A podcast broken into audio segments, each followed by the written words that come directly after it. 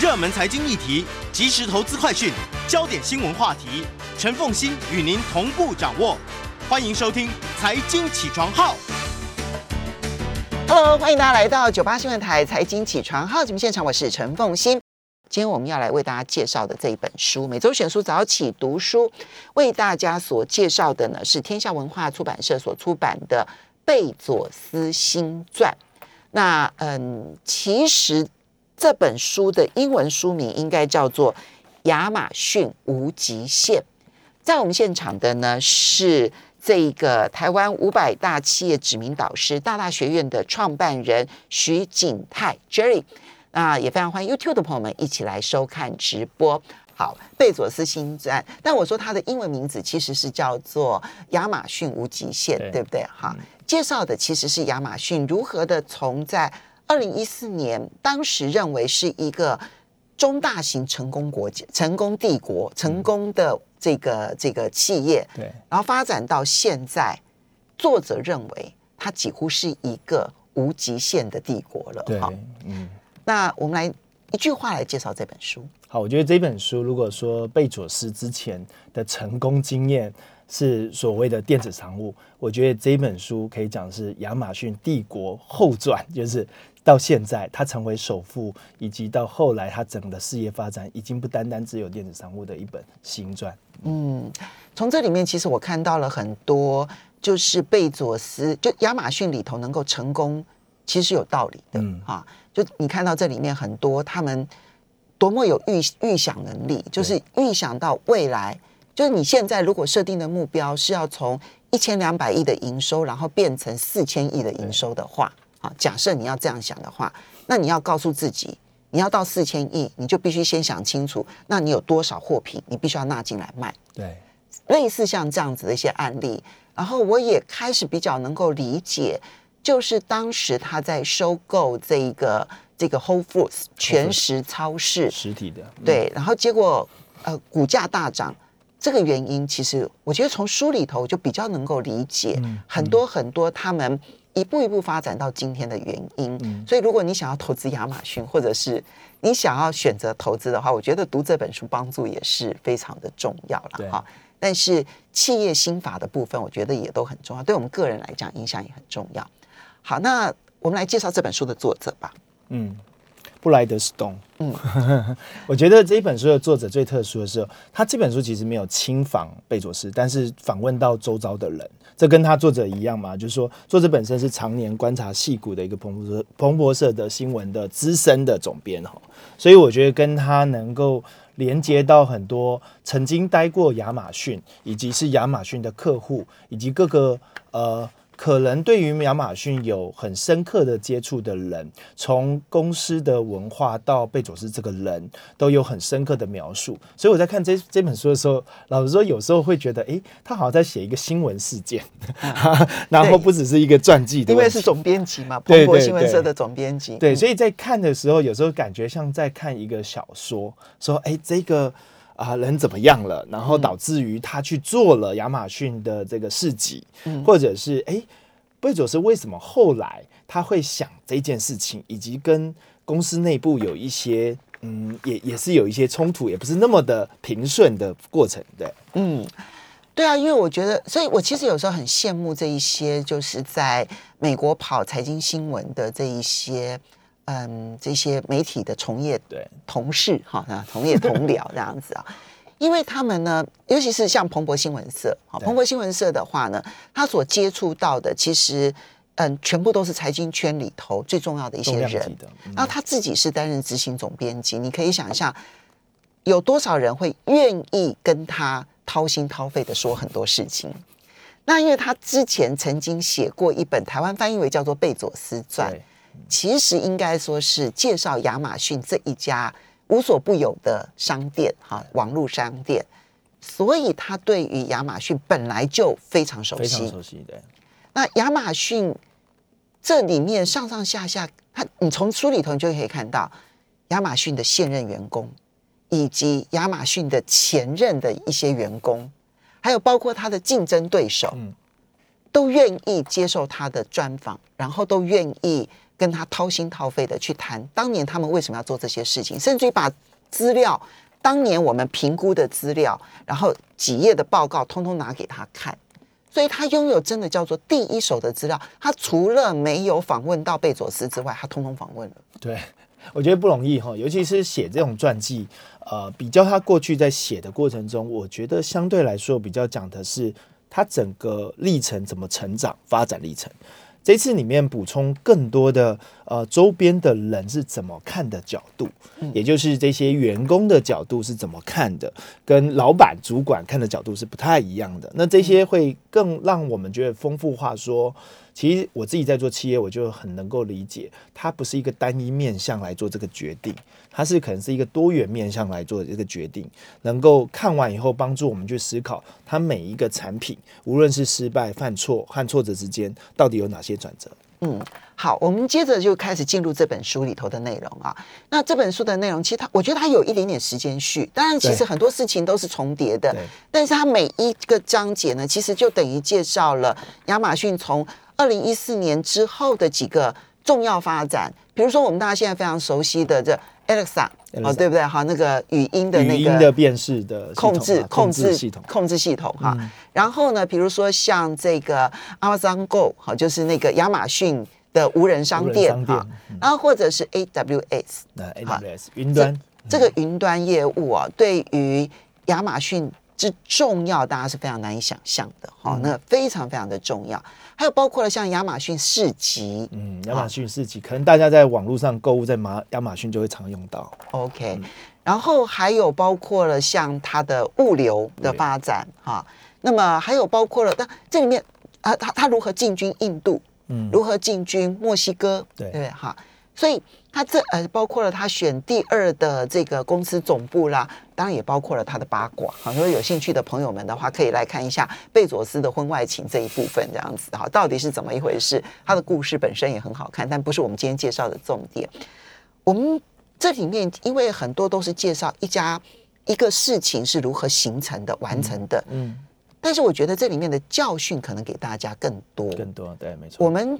讲几个重点，然后这里面辅佐这里面的故事好了。嗯，譬如说亚马逊从一开始的时候，贝佐斯定的十四条原则里头，对，以顾客为重，其实就是重点中的重点。我们要如何从它的发展当中去呈现出来？嗯，对，贝佐斯其实在每一年的股东公开信里面会提到。顾客至上这件事情，其实我们在企业里面也会讲到这件事情，但是好像都是口号。对，那贝佐斯在呃整本书里面，其实也常常提到他到底怎么去落实，以及他怎么员工怎么看待。那我觉得在里面有一个很核心，就是长期主义，就是他怎么长期看做这件事情的原因，包含刚刚讲到亚马逊四级哈这件事情，其实他不是一开始呃是做亚马逊四级。是是做一个叫 Reshop 的一个呃，有点像拍卖，去跟 eBay 竞争。在中间过程中，其实是一直失败的。他不是一开始就说我推了一个商城，然后就很多人上来，所以花了一个七年的时间。甚至在这个长期主义的时候，他也会去思考我怎么对这些企业好。所以刚刚凤欣姐有提到，就是 AWS 其实一开始他不是要服务其他人，是因为内部用的很好。所以说，哎，那这好像对我的企业也需要。所以长期主义、顾客至上，其实在是一个价值信念的概念，那就会衍生出说，你去做失败没关系，重点是在失败里面我们得到什么价值，让我们再往前推进。这我觉得是不容易的。好，对啊，他这个以顾客为重这件事情啊，其实有两个面向，让两个两个事情让我印象很深刻。第一个就是当初他们在研发。Alexa 这个语音产品的时候，当时啊，你要知道，就是要怎么去收集到人的声音，然后转换成为说这个就是语言，而这个语言把它辨识出来说，我这个下的命令是这个命令，然后我要去执行这个命令。比如今天我跟 Jerry 在聊天，对不对？哈，我们两个人可能在聊天，我们并没有要跟 Alexa 说话，对不对？哈。但是我现在要转向跟 Alexa 说话的时候，Alexa 要能够判别说我真的是在跟他说话。嗯，那也许我后面在听音乐，然后他要辨别出音乐当中的我的声音，对对不对？哈，其实他真的很困难。对，很困难，非常困难。那呃，有一次就是他们呃研发了很长的时间，大概五六年。然后有一次呢，这个贝佐斯在开会的时候，他就说：“嗯，你们现在不要告诉我说你们需要花多少钱，然后资料可以精进到多少。你现在先告诉我什么是对顾客完美的产品。对，你告诉我什么是对顾客完美的产品，然后我们要怎么才能做得到？我们再来决定我们要怎么投资钱。对，我觉得不容易啦。所以它里面有两个点，我我也印象蛮深。第一个是他在做电子书的时候，Kindle，他没有想要把那个声控的东西拿掉，然后他觉得这很重要。然后另外一个案例，我觉得他对这件事情的在乎，可以从说，我不知道呃，凤云姐看的时候有没有看到一个有很有趣，我觉得哎看了以后蛮有趣的。他想说圣诞老公公是真的还是假的？但是竟然他的回答就这是假的。那他会觉得这不呃会因为有人就投诉就毁灭嘛？所以呢，我们稍微休息一下。这种告状性对贝佐斯都很重要。欢迎大家回到九八新闻台财经起床号节目现场，我是陈凤欣。每周选出早起读书为大家介绍的是天下文化出版社所出版的《贝佐斯新传》，也非常欢迎 YouTube 的朋友们一起来收看直播。好，刚刚提到了以顾客为重，很容易变成口号，但是呢，贝佐斯其实就会在。其实你从这里面，你就会看到，比如说，他先告诉你，顾客真的让顾客觉得完美的产品是什么，然后我们根据这个完美的产品，我们好好的去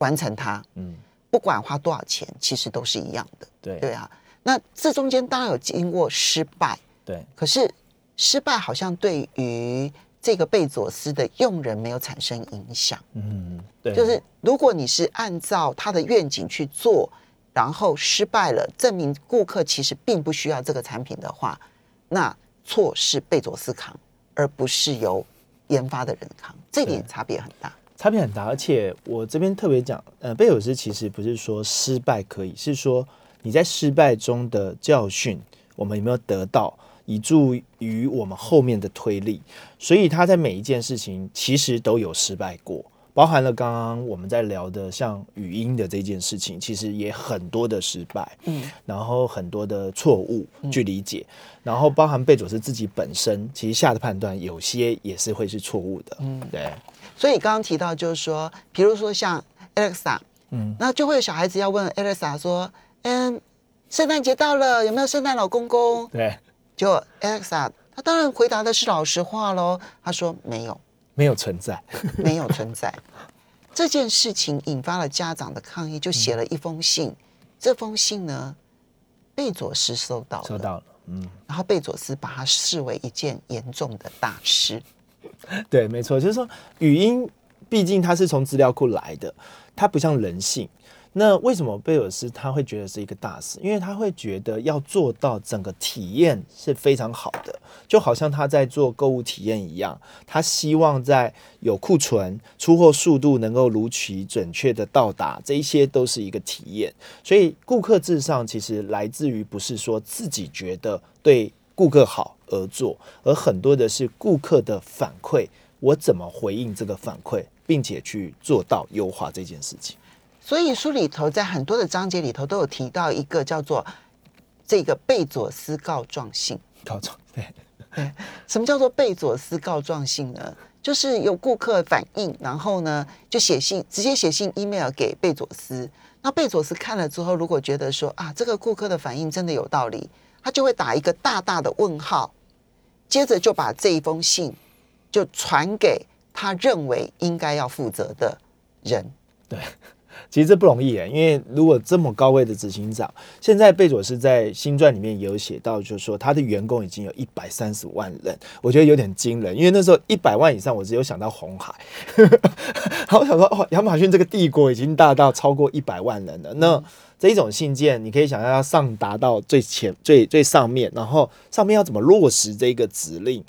其实不容易。那大家是不是在乎他打了一个大问号交给这个人？那我觉得他们上下是一致觉得重要的，因为刚刚一开始有讲他的愿景第一条守则顾客至上。嗯，好，所以为什么告状信重要？然后每次告状信只要一到了这个相关的单位的时候，就立刻人仰马翻，因为那就代一可见的，我觉得他那个螺丝拴的很紧，很紧，对不对？哈，那除了这个之外，有一点是我觉得亚马逊里头很特别的，叫做六页报告，哦，六个配局的报告。嗯嗯，我不知道这个 Jerry，你你你喜不喜欢用 PowerPoint？啊，我很喜欢用 PowerPoint，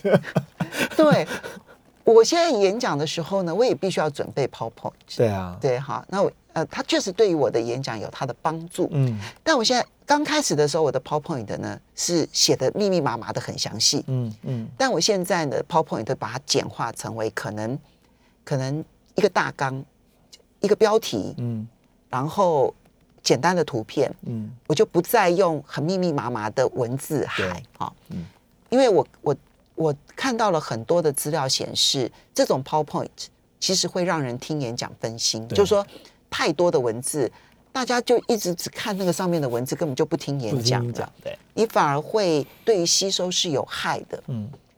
但我没有想到亚马逊是直接禁止使用 PowerPoint。对，完全就禁止。那当然，这里面也有提到很重要的原因啦，在亚马逊的工作方法，他觉得叙事这一件事情是重要的。那 PowerPoint 的有几个缺点，第一个就是你刚刚风姐讲的，就是说，如果你资讯太庞杂的时候，不可能塞在里面嘛，所以你会尽量的简化，所以会导致于你会选择性的重点，很主观的说这个比较重要，我跟你讲。但可能我们在阅读的时候，它是有一个呃多元的资料去理解的，所以叙事可以补强。那第二个，我觉得嗯所以同样的一个图表，我如果放在 PowerPoint 上面，我跟你指了说，哎，你看到这条线如何如何，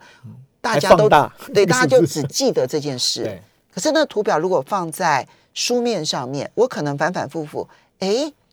除了这条线之外，另外这条线反映出来的讯号也很重要哦。对对。那第二个讯息说，为什么是六页？因为他觉得一页大概我们看的速度大概是三分钟，那三分钟乘以六大概十八分钟，就二十分钟左右了哈。那一个会议如果是六十分钟，我们进来读这个叙事报告，大家是静下来先读二十分钟。那以前是什么？二十分钟听你讲，嗯，所以第二个问题就是简报的功力就要很强，所以你会为了这个简报特别去设计，然后希望这个桥段你不会睡着，或者是哎一定要听到这个重点，所以你你很花可能百分之八十的时间在调整你要怎么讲这个简报。如何吸引所有人的注意力，而且根据你的方向吸引注意力。对，那我们知道有一些人在简报功力不是那么强，但他可能在资讯收集跟分析能力很重要，那就忽略了，那就忽略这个本质，所以他会觉得在六月报告浓缩的时候，大家先进来看这个报告。那我们以前也会遇到一件事情啊，就是把 PowerPoint 印出来，难道不行吗？他说不行，因为这个不完整。嗯好，我们在对叙事是不完整。PowerPoint 的内容无论如何，它都相对于报告来讲是简略的。对，那我觉得里面还有一个很重要，它是用十一字体，它也它还是是希望是一个很完整的一什个什么字体？十一字体，哦，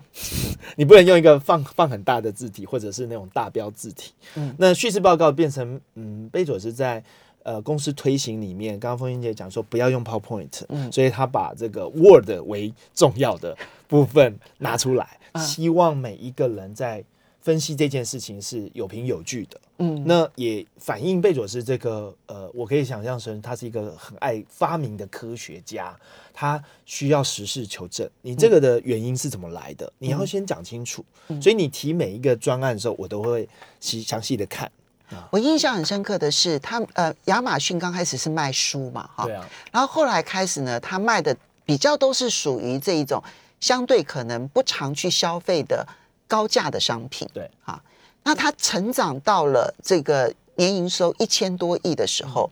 当时他们负责这一些一般消费品的部门的主管啊，他就写了一份六页报告。这六页报告就决定了亚马逊后来开始呢走这个 Amazon Fresh，对然后呢，甚至呃走到这个生鲜杂货，然后甚至于去收购这个 Whole Foods。豪富斯，主要的原因就源自于那个二零一二年的那一篇六页报告。对。那六页报告里头，他有一段话很，我看了之后我也印象很深刻。他说：“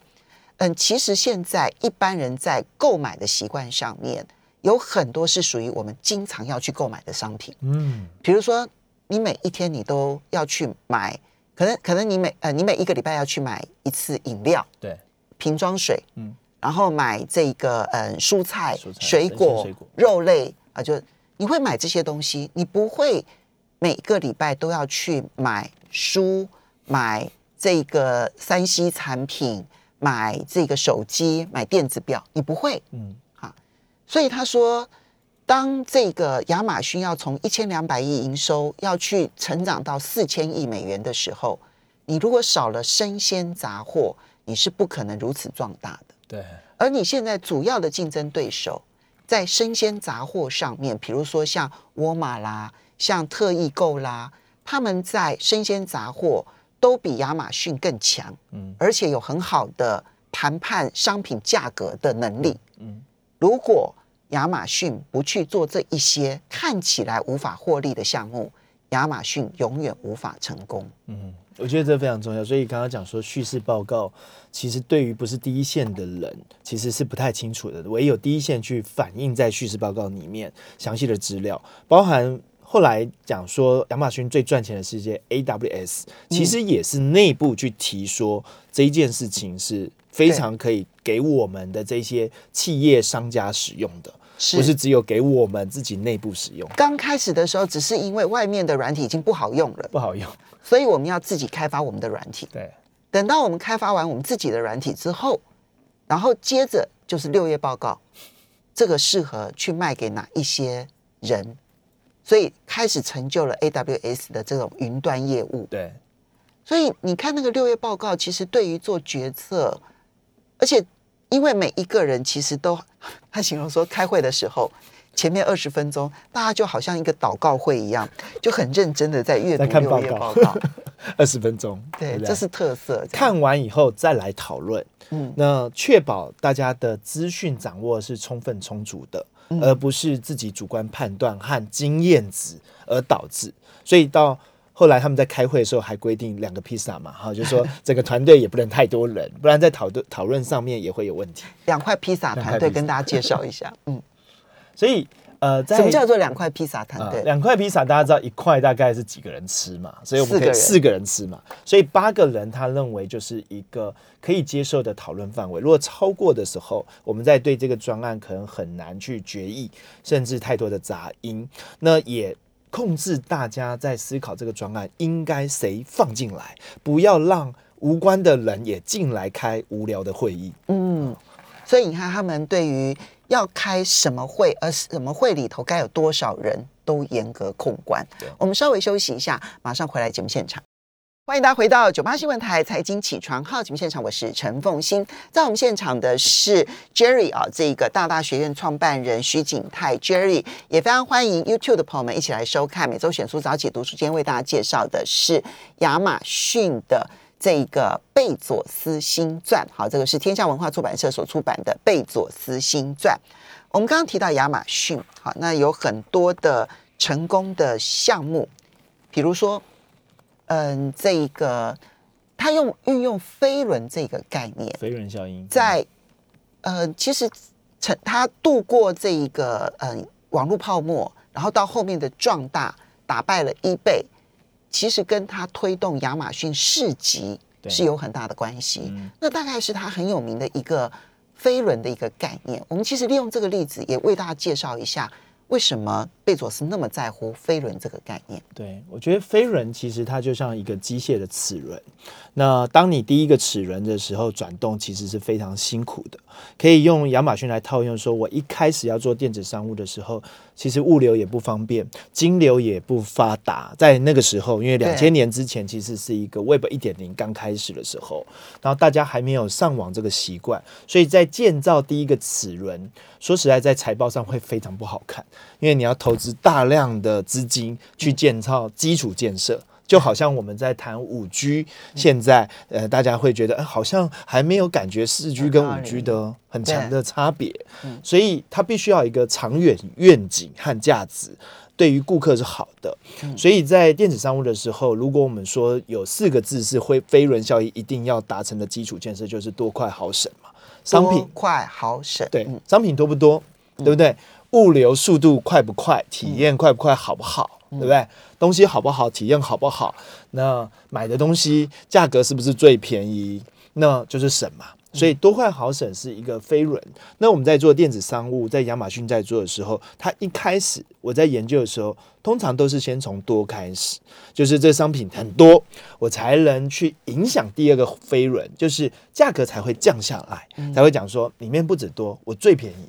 那就会吸引更多的买家进来。对，体验就会开始变好，所以对网页的体验就开始要求，包含他为什么后来去做物流的投资，因为这一段是最后一里，所以最后一里不见的时候，他永远不会有感觉快跟这个体验更舒更顺畅。那当这些建制以后，这个飞轮它会形成一个正循环，这个长期的价值就会成为在我们在竞争里面就是啊竞争门槛。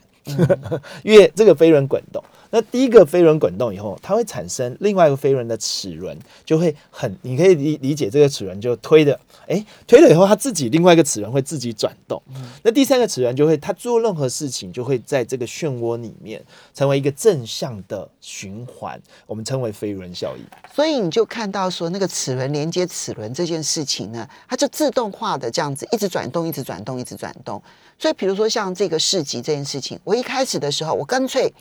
我自己当然有我去买来的产品，然后放在我的仓库里头，然后让我的顾客可以去买的。好，可是呢，当我发现到说我终究能够摆在仓库里头的这一些嗯商品是有限的，我开放第三方卖家，而且我把第三方卖家视为我的顾客，没错，我好好的去服务他。第三方的卖家越多，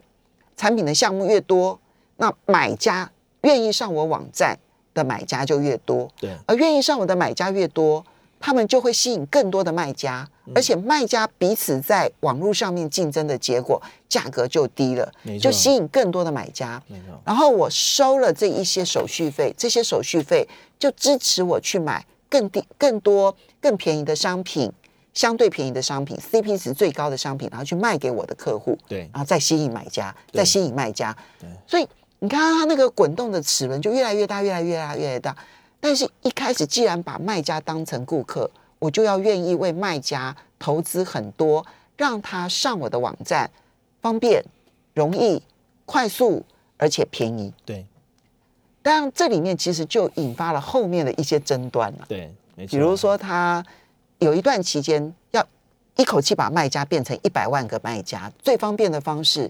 就是到中国大陆去开发卖家，对，所以这里面也讲到跨境电商，中国大陆在引进以后，造成了卖家数很多，但是它可能会出现卖家里面也有非常多人可能去违反它亚马逊原则对顾客至上的原则，就良莠不齐。对，例如像说评论，嗯，我们常常讲说假评论会出现嘛。前一阵子我看到新闻，亚马逊还真的做了一个手段，就是把这种卖家，你可以想象哦。一个卖家在亚马逊卖的非常非常好，简单来说，他帮亚马逊也赚了很多钱。但是如果看到他里面有开始做到假评论，也就是这个卖家找人去写他的好商品的评论都是正面，然后五颗星的，他一发现你会做什么事情？你可能会想说啊，算了，这只是其中一个卖家。早期他们真的是算了，但现在不能算了。对，因为现在开始顾客的体验，就买家的体验已经占上风了。对，那可能会买到山寨啊，顾客可能会体验不好啊。那他毅然而然就说，你只要一违反，我就先把你断了，就不让你进行商务的往来了。所以。这件事情其实对一个 CEO 或者是高层是不是有这么坚信的抉择，跟他的愿景跟他的原则有关。嗯。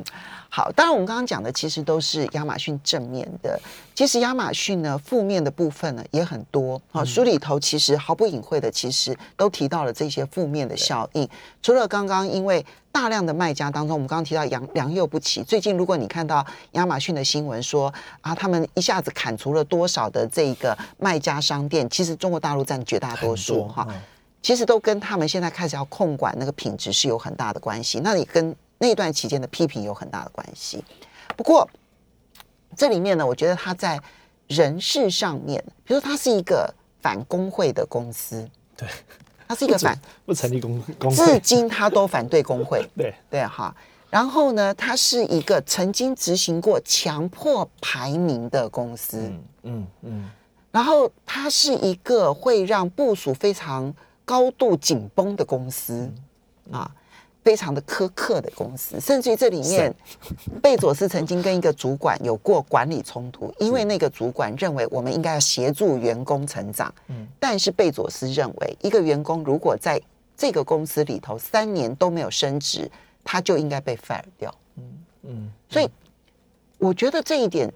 就是很多人会批评贝佐斯，看起来也是有道理。对啊，因为我觉得领导风格贝佐斯本身，它里面制定的很多法则是从他自己很强烈的意志出发，包含了刚刚凤仪姐讲之外，其实我觉得对于苛刻审很重要。我之前遇到有人在亚马逊工作，跟苹果公司工作，他们说最大的差别是，苹果的人就做商务舱嘛，对，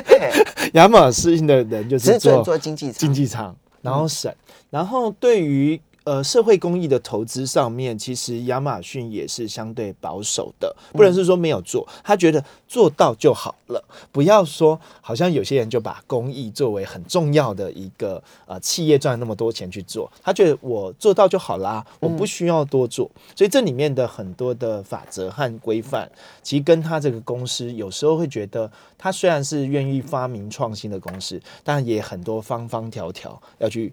管理这个公司。今天呢，呃，作者他最后的结论，他认为现在亚马逊几乎是无敌了哈，但这个无敌到底对于地球是好是坏，他要打一个很大的问号。我觉得我们也可以继续观察，更深入的去观察这一家公司。当然，最近他的执行长已经换了，换成贾西。对，贾西相对温暖很多，我觉得现在在亚马逊应该稍微好一点了。要非常谢谢 Jerry 带来的。